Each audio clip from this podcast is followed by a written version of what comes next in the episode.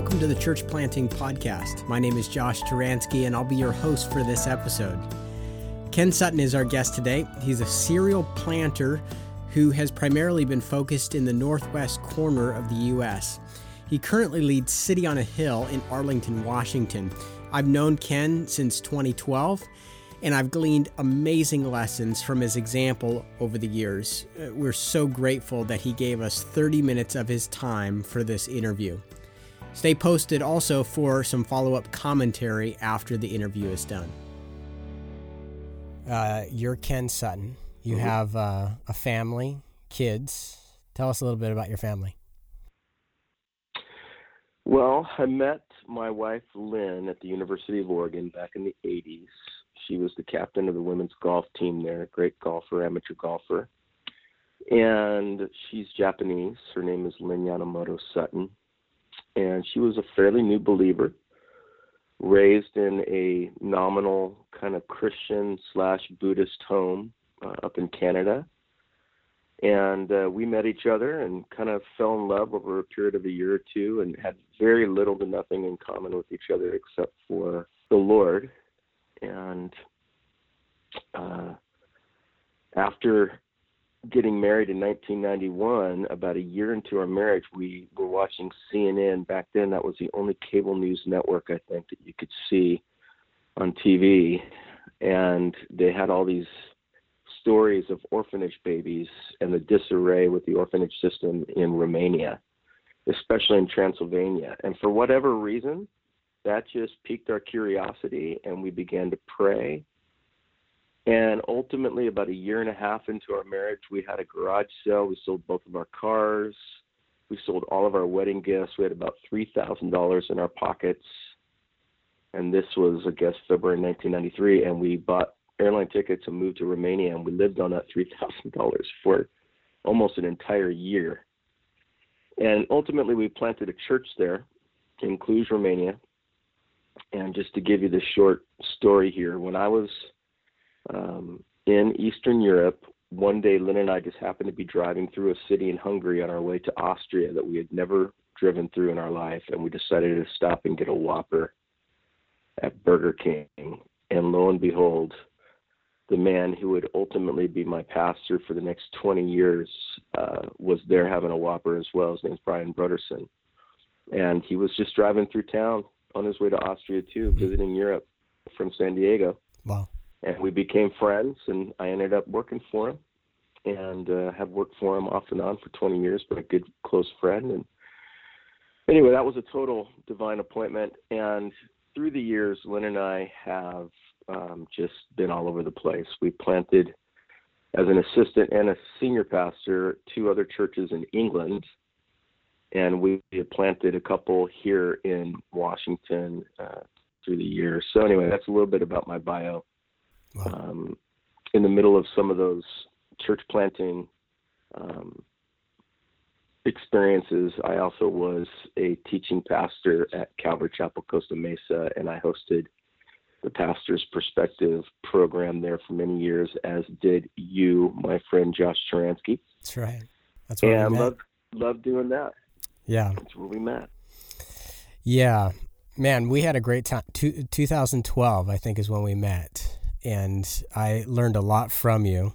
There's a couple of things that I wanted to distill from my time of working with you um, that I think would be helpful for people to, I, I think young guys could glean from. And, and one of them just kind of came to mind when you were talking. You, you are like the cheapest person I know. Like, you're not about like raising a whole lot of money to start a church, yet you've, you've planted three Mm-hmm. So, um, how do you plant churches? uh, being such a cheap person, and these are these are successful churches, right? I mean, you're not planted three churches because uh, the first two failed. Mm-hmm. You've planted these churches and they've been uh, healthy, and you've turned them over to a, a next generation of leadership. So, um, how do you plant a church on a shoe shoestring budget? Well, we don't call it cheap in in this uh, in this church planting mission that we have. We call it the spiritual gift of value. The spiritual gift of value. That's kind of the, the the term that I've coined through the years.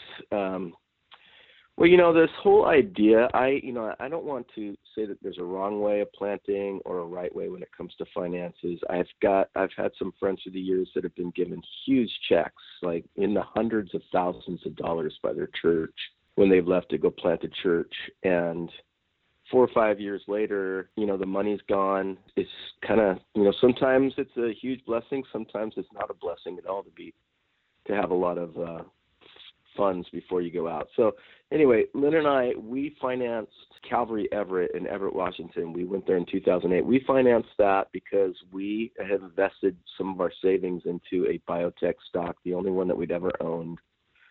And woke up one day and realized that the company had sold, and we wound up with about ninety thousand dollars in our bank account. And so we didn't feel like we needed to ask anyone for anything. We just went and we used the funds that we had. And the amazing thing is, Josh, is we got to Everett and we were prepared to start buying some of the things we needed, mm.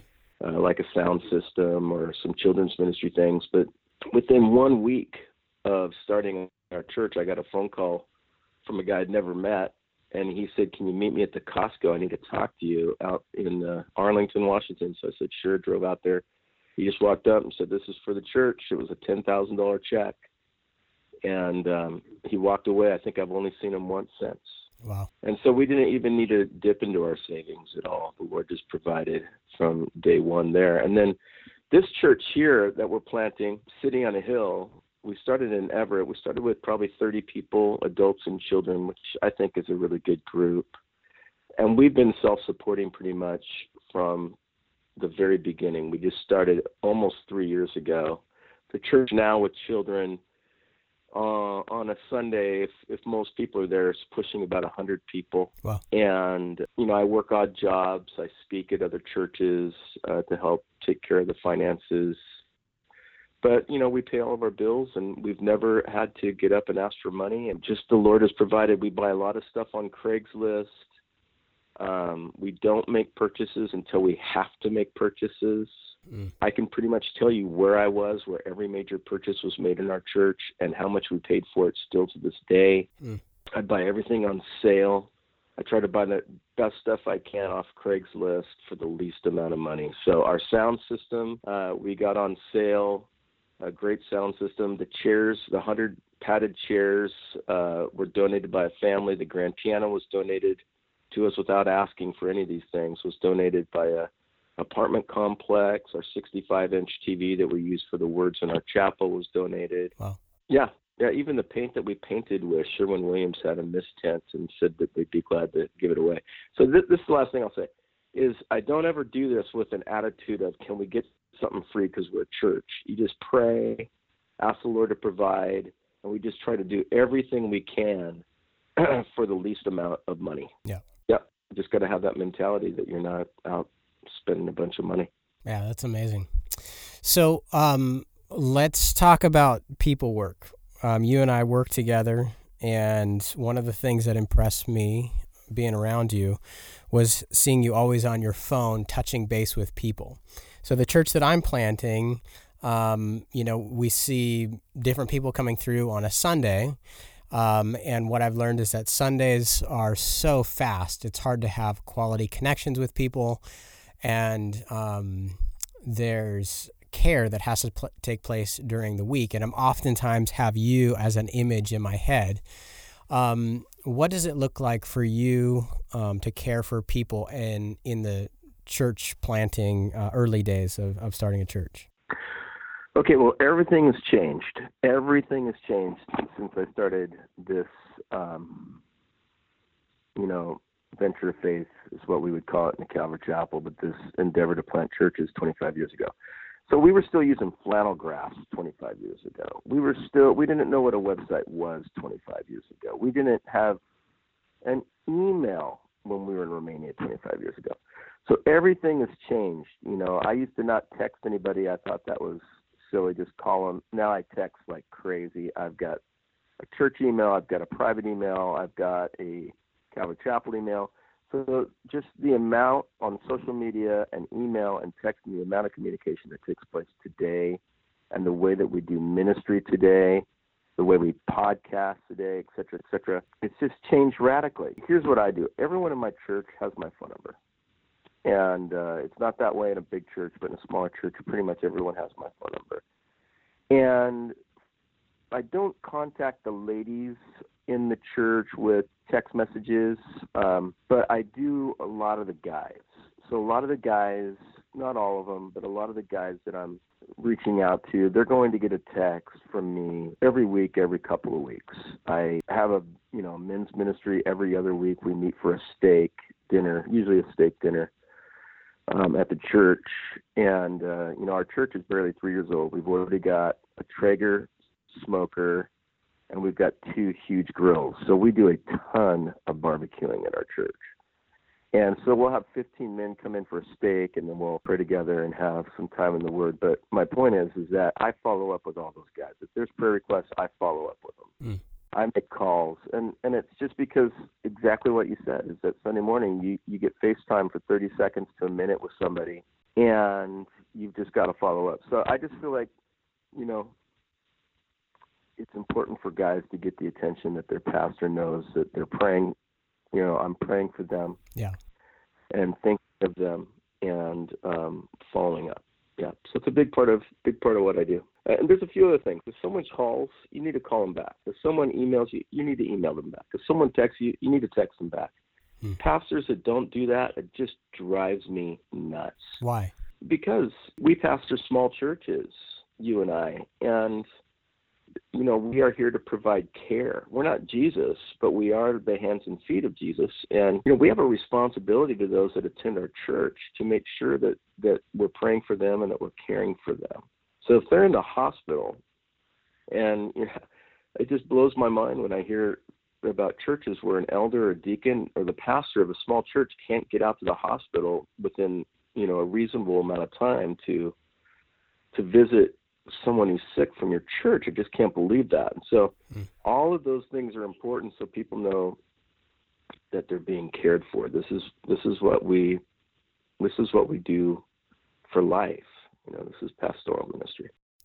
So um, you mentioned you don't text the women. How who who ch- ch- touches base with them and how, yeah. how to uh, does your wife text text them or? Yeah because I re- I remember working with you you're just like you're you're you're very uh, faithful just to um, communicate on a regular basis and just check in. No agenda.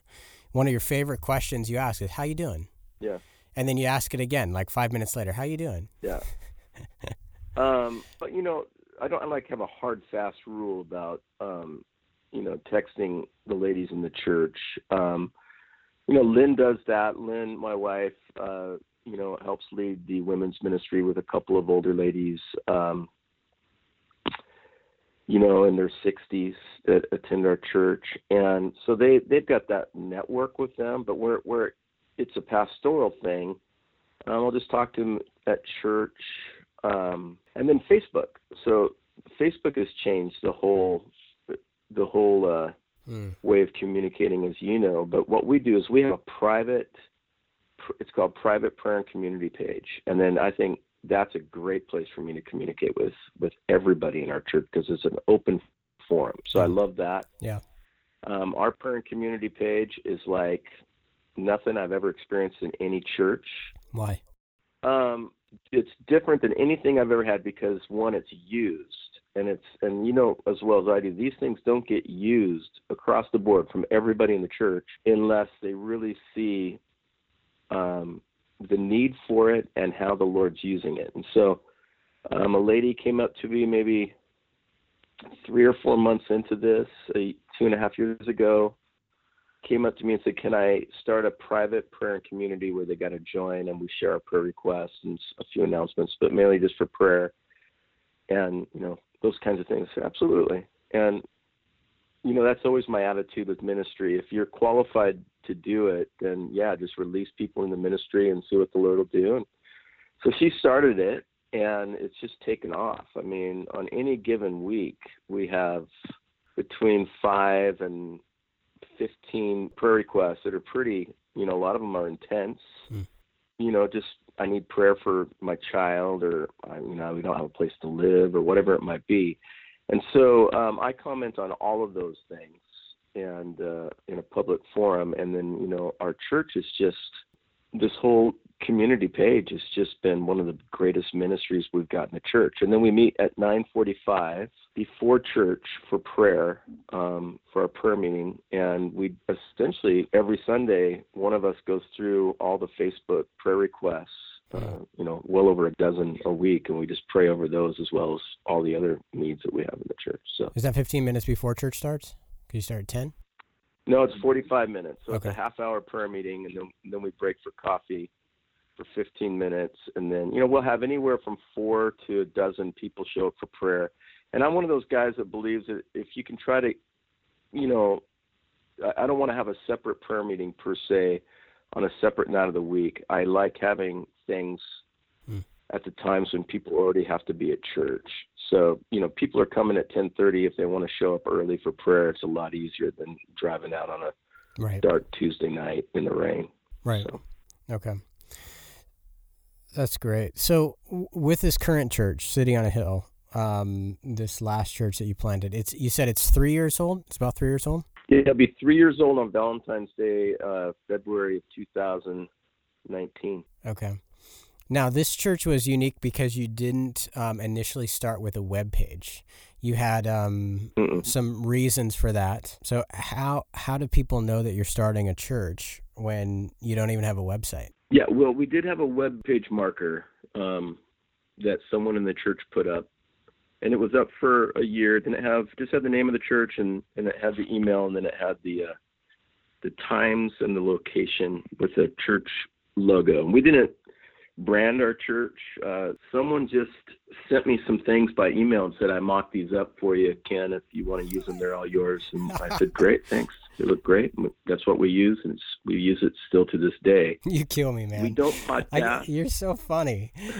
You take you you just uh, we don't. value, right? Is that, is that what you said? The spiritual gift of value. You just take what people send you. Well, it's not. It's not just value because you and I both know we've done this before when Yeah. we were dealing with CalvaryChapel.com. You know, you can spend that 99 bucks, which is Yeah. virtually nothing, and frankly, I can do it myself with my graphic background. I can do it myself, but that wasn't driven as much by cost as it just was by I just was over it. I wasn't really in the mood to have a website, to maintain a website. We didn't have a church bulletin. Um, we don't even to this day we don't podcast. We don't record the messages. I'm just over it. Yeah. Josh, just to be Yeah. honest. And I'm not against any of this stuff. I think podcasting is great. I think having a really functional website is great. I think having a YouTube channel is great. All that stuff's great, but I'm just not going to do it. If somebody in our church comes up and says I'm gifted in this area and their heart's in the right place and they want to do it, then that's great. They can do it. But Um, but how do you how do but you, if you want to get down, Yeah, go ahead. Go ahead. Give me the brass tacks. Let's get down to brass tacks. I was just I was just out in California meeting with about 40 pastors with the Calvary Global Network and they had the Calvary Chapel worship conference going on. And you know, they they had they had the main hall uh, Scott Cunningham, the leader of that, he had it decked out really nice. He was flying the speakers up in the air um, had black matting all around the edges of the, you know, from the stage all the way to the end of the walls. He had, you know, lasers. He had um, great lights. He had um, fog, everything. And it, Wow. and and literally, it was on a smaller scale what I experienced when I took my son just a few days later when I got home to a 21 Pilots concert at the Tacoma Dome. It was it was pretty elaborate. So just to get down to brass tacks, I don't want to do any of that. Hmm. I don't want to do any of that. First, I don't want to spend money on it. But if somebody were to give it to me, we'd figure out how to use some of these things.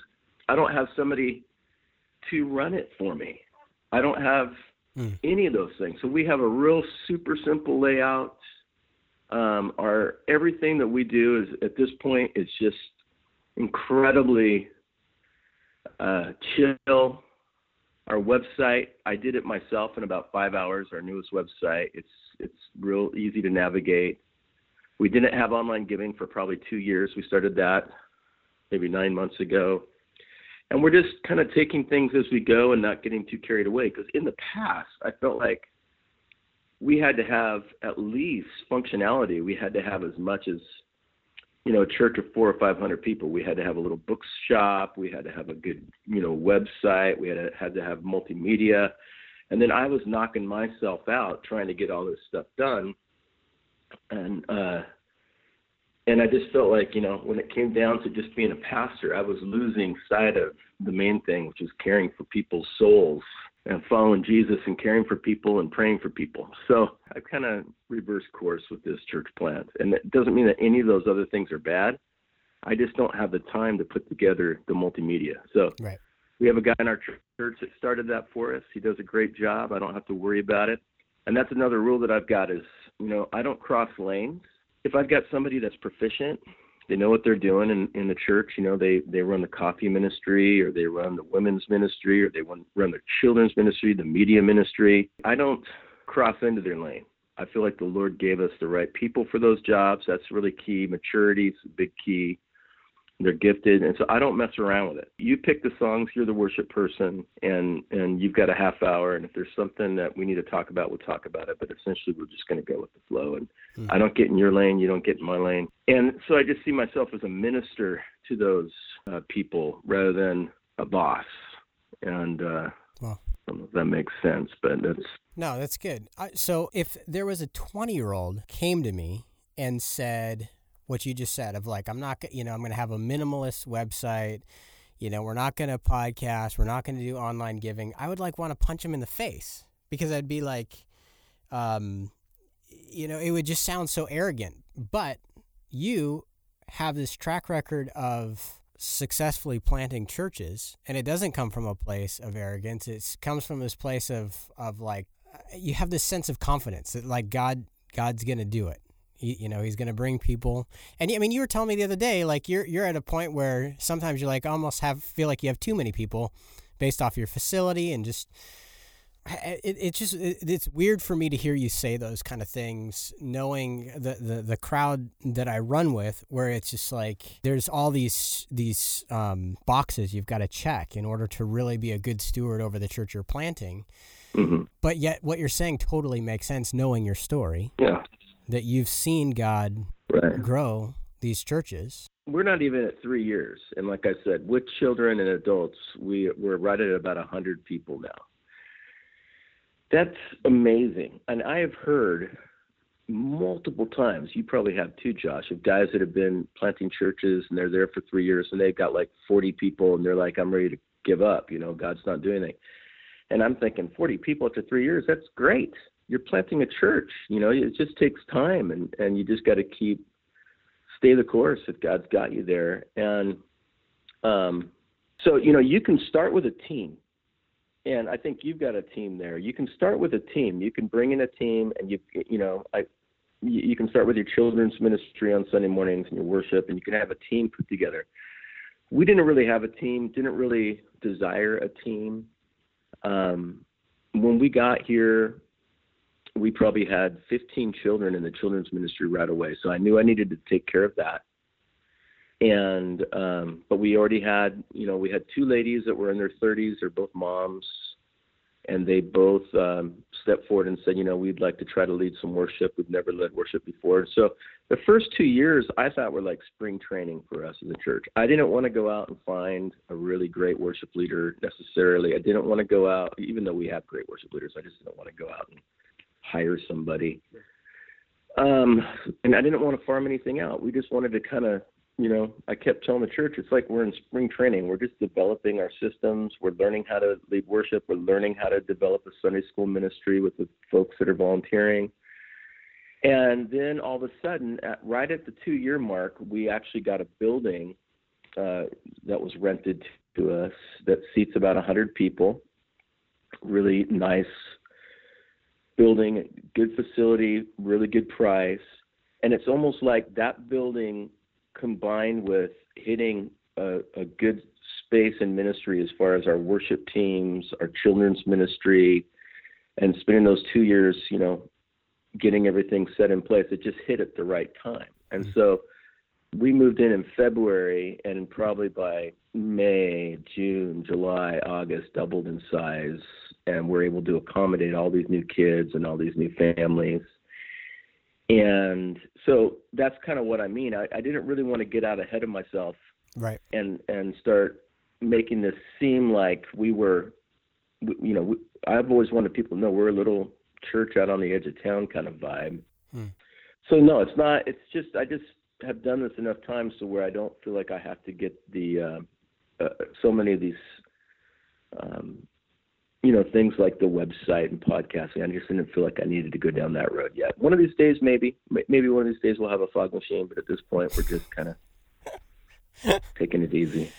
uh, okay, to finish up here, you um you had mentioned you had said something like one of my rules is, and um, what are some of your other rules? Okay, real quick. Um, other rules. Always lead with the heart. You know, so if you've got somebody like okay, like our two ladies that lead worship, they they're very gifted and they were they're good musicians, great singers, but they weren't worship leaders. They were very nervous. You know, it just wasn't it wasn't polished worship. But but if you lead with the heart, meaning if if you've got someone whose heart is in the right place, you can teach them a skill set, or they can learn their they can learn and and you know practice that gift and develop that gift with the right heart, and you're in really good shape in a couple years with somebody. But if you if you lead with the gift and the gifting and the skill set, but their heart's not in the right place, it's it's a bummer. Wow. So you know if you're, if you're a church planter I mean, I have honestly had worship leaders where I went out and got them vocal lessons, paid for vocal lessons, because their heart was in such a good place. They were such a good instrumentalist, but their singing just wasn't quite there. And then, you know, they became really good singers with some coaching that I could not provide. So lead with the heart, go with the heart. If their heart's in the right place, then you can pretty much know that they'll grow into the role. But if if they're really gifted, but they're a pain to deal with, that's just a rule I've got. Just you know, no matter how gifted they are, if they're difficult to work with, it's not it's not worth it. So that's one thing. Two, I already told you I stay in my lane as much as I can. You know, we have a worship director here uh, who is in his mid 60s. Uh, he's been a Calvary guy forever, and he's not our worship leader. He's our worship pastor, and Hmm. He he leads all of that. I don't have to worry about it. And uh, I don't I know I don't call him and say I need you to do a little more of this or that or this. I just let him do his thing, and I don't always have to agree with every song that gets sung, and I don't have to necessarily agree with the way everything's done. I just am blessed that I have someone that does it who's got their heart in the right place. Wow. So I try to stay in my lane. I don't lead the women's ministry. I empower our children's ministry guy to do children's ministry. And yeah, are there times when I may have to step in and say, well, this is kind of yeah. So there, there's sometimes there's a little molding and coaching that has to, of course, take place. But ultimately, I feel like my role is to tell those people that I love them, that they're doing a fine job, to let them know I'm here for them, and to minister to them. And that served me well, rather than feeling like I got to get my fingers stuck in everyone's job. Yeah. So stay in my lane, and other people need to stay in their lane too. So. No, that's great yeah, there's plenty plenty of things, you know, but those are some good ones when you're planting a church. Uh, I guess the last thing I'd say is um, because of our church government and the Calvary Chapel, we've got this thing where the pastors kind of can become more of a not just a strong leader, but more of a controller. Is um, you know, just that guys need to be careful, church planters need to be careful that they're not micromanaging and controlling people because it takes all the all the enjoyment and joy out of ministry when you're getting controlled. I just think, you know, just let the church grow and if, if somebody's got their own spaghetti recipe, great, use your own spaghetti recipe. I don't need to use mine. And uh, if you got a different way of doing things, just do it and we'll enjoy it I don't feel like I have to sit here and and have the blueprint perfectly written out for the church. Just kind of let the people do their thing and prayerfully, you know, it doesn't get out of control or it doesn't go sideways. Wow, man, that's awesome. I appreciate that. We'll have to come back and visit some more um, uh, rules rules for church uh, planting or rules for leadership. That stuff's more than just church planting. You are you are one of the most uh, self-aware leaders that I know. Very intuitive, thoughtful, and uh, and successful. God's uh, fruit, fruitful. So and I'm and I'm cheap. And I'm cheap. Dude, Don't you are that. cheap. You are cheap. that's a good. Uh, that's good. So that's you called that the value, spirit, the gift of spiritual Spiritual gift of value. spiritual gift of value. Gift of value. Take that one. Yes. Take one, that one to the bank. There you go. All right, Ken. Thank you so Okay, much. brother. Good I- talking with you. I appreciate it. God bless you.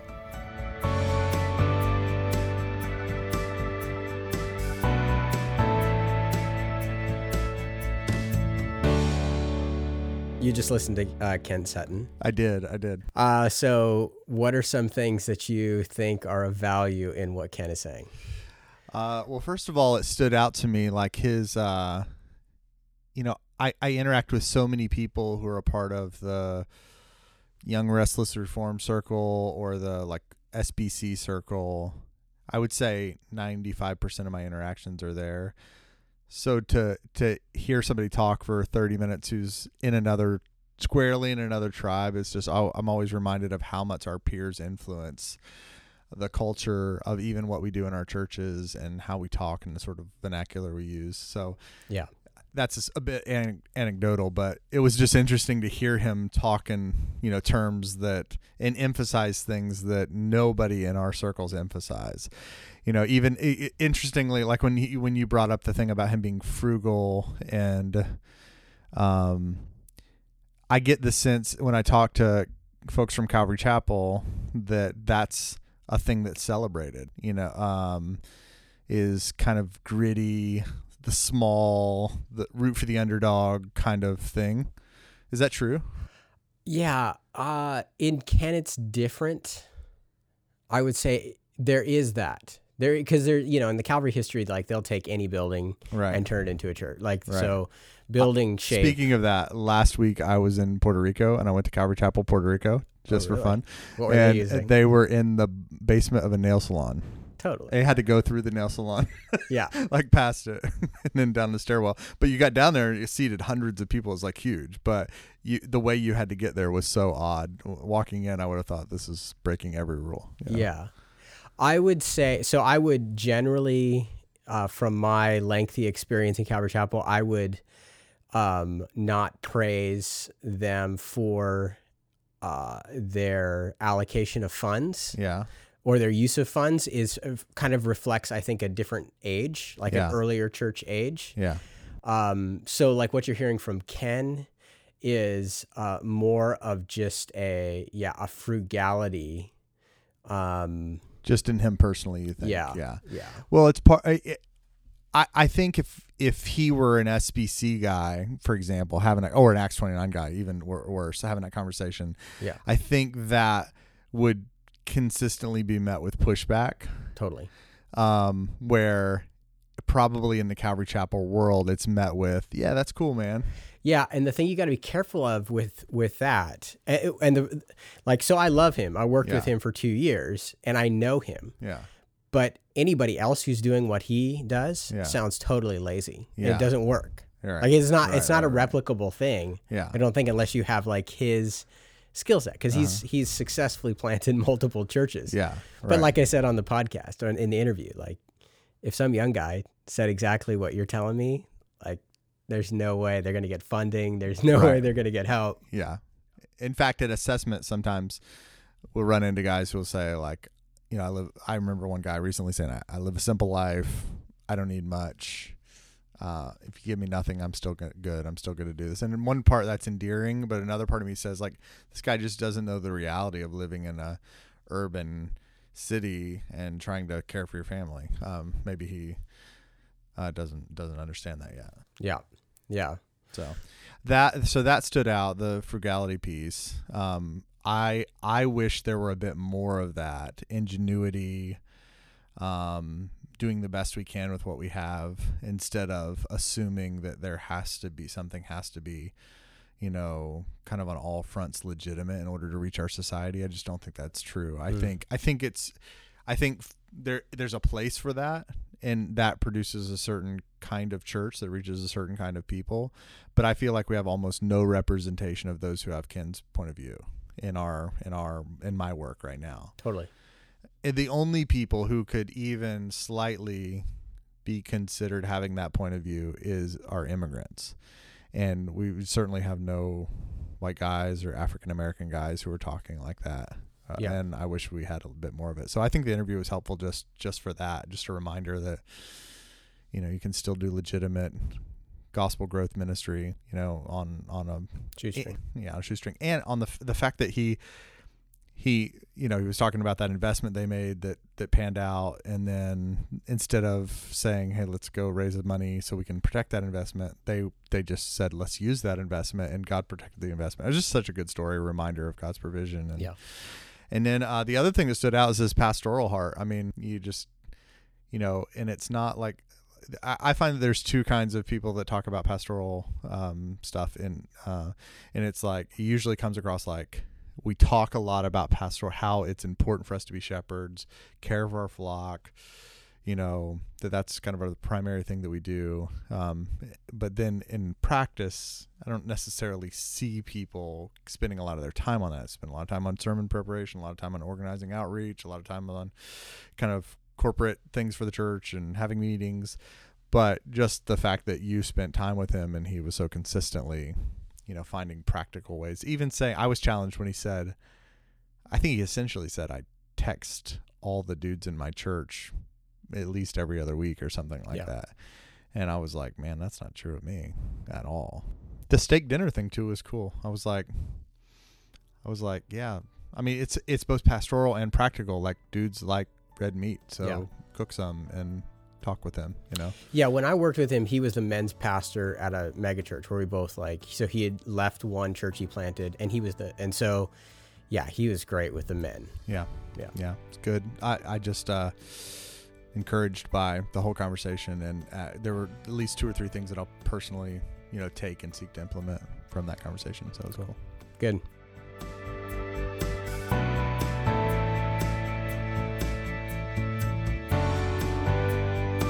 Thanks for tuning in to the Church Planting Podcast. We'll be back next week with a new episode.